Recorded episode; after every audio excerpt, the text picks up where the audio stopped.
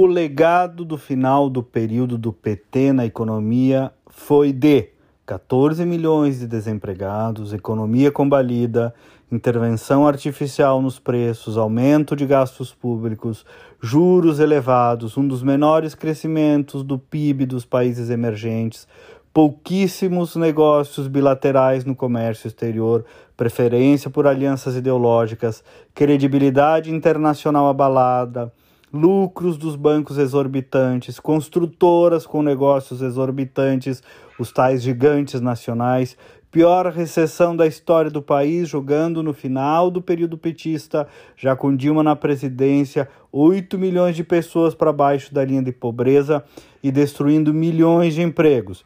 E antes disso, não nos esqueçamos, o governo Lula pegou um céu de brigadeiro na economia internacional. Então, podem me chamar de antipetista, quem preferir, eu até topo esse rótulo, mas estou trazendo fatos. Podem rebolar aqui a colar, mas foi o que restou do tal legado petista na economia. Sem falar na corrupção, bom, aí que também tem repercussão econômica. Mas, passado esse tempo todo, tendo perdido a eleição e criado uma massa de reação na opinião pública, houve, será, autocrítica por parte do PT?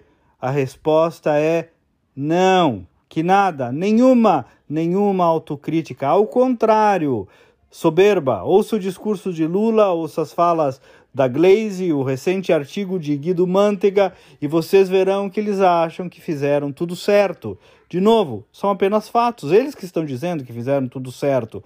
Mais do que isso, querem estragar o que o Temer começou a corrigir, por exemplo, com o teto de gastos e a reforma trabalhista.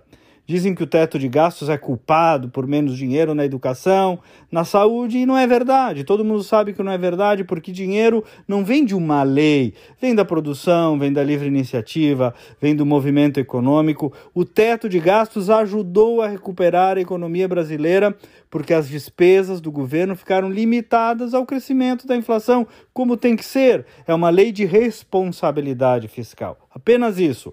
Outro ponto, a reforma trabalhista e as flexibilizações das leis trabalhistas, que manteve muitos empregos, inclusive na pandemia.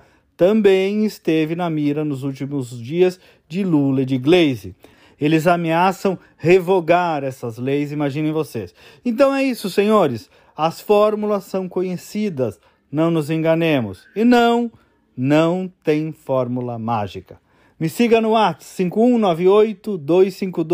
5198-252-6615, manda uma mensagem agora e pede para receber os comentários aí no teu celular. Eu também estou nas redes sociais. Até amanhã e vamos com fé.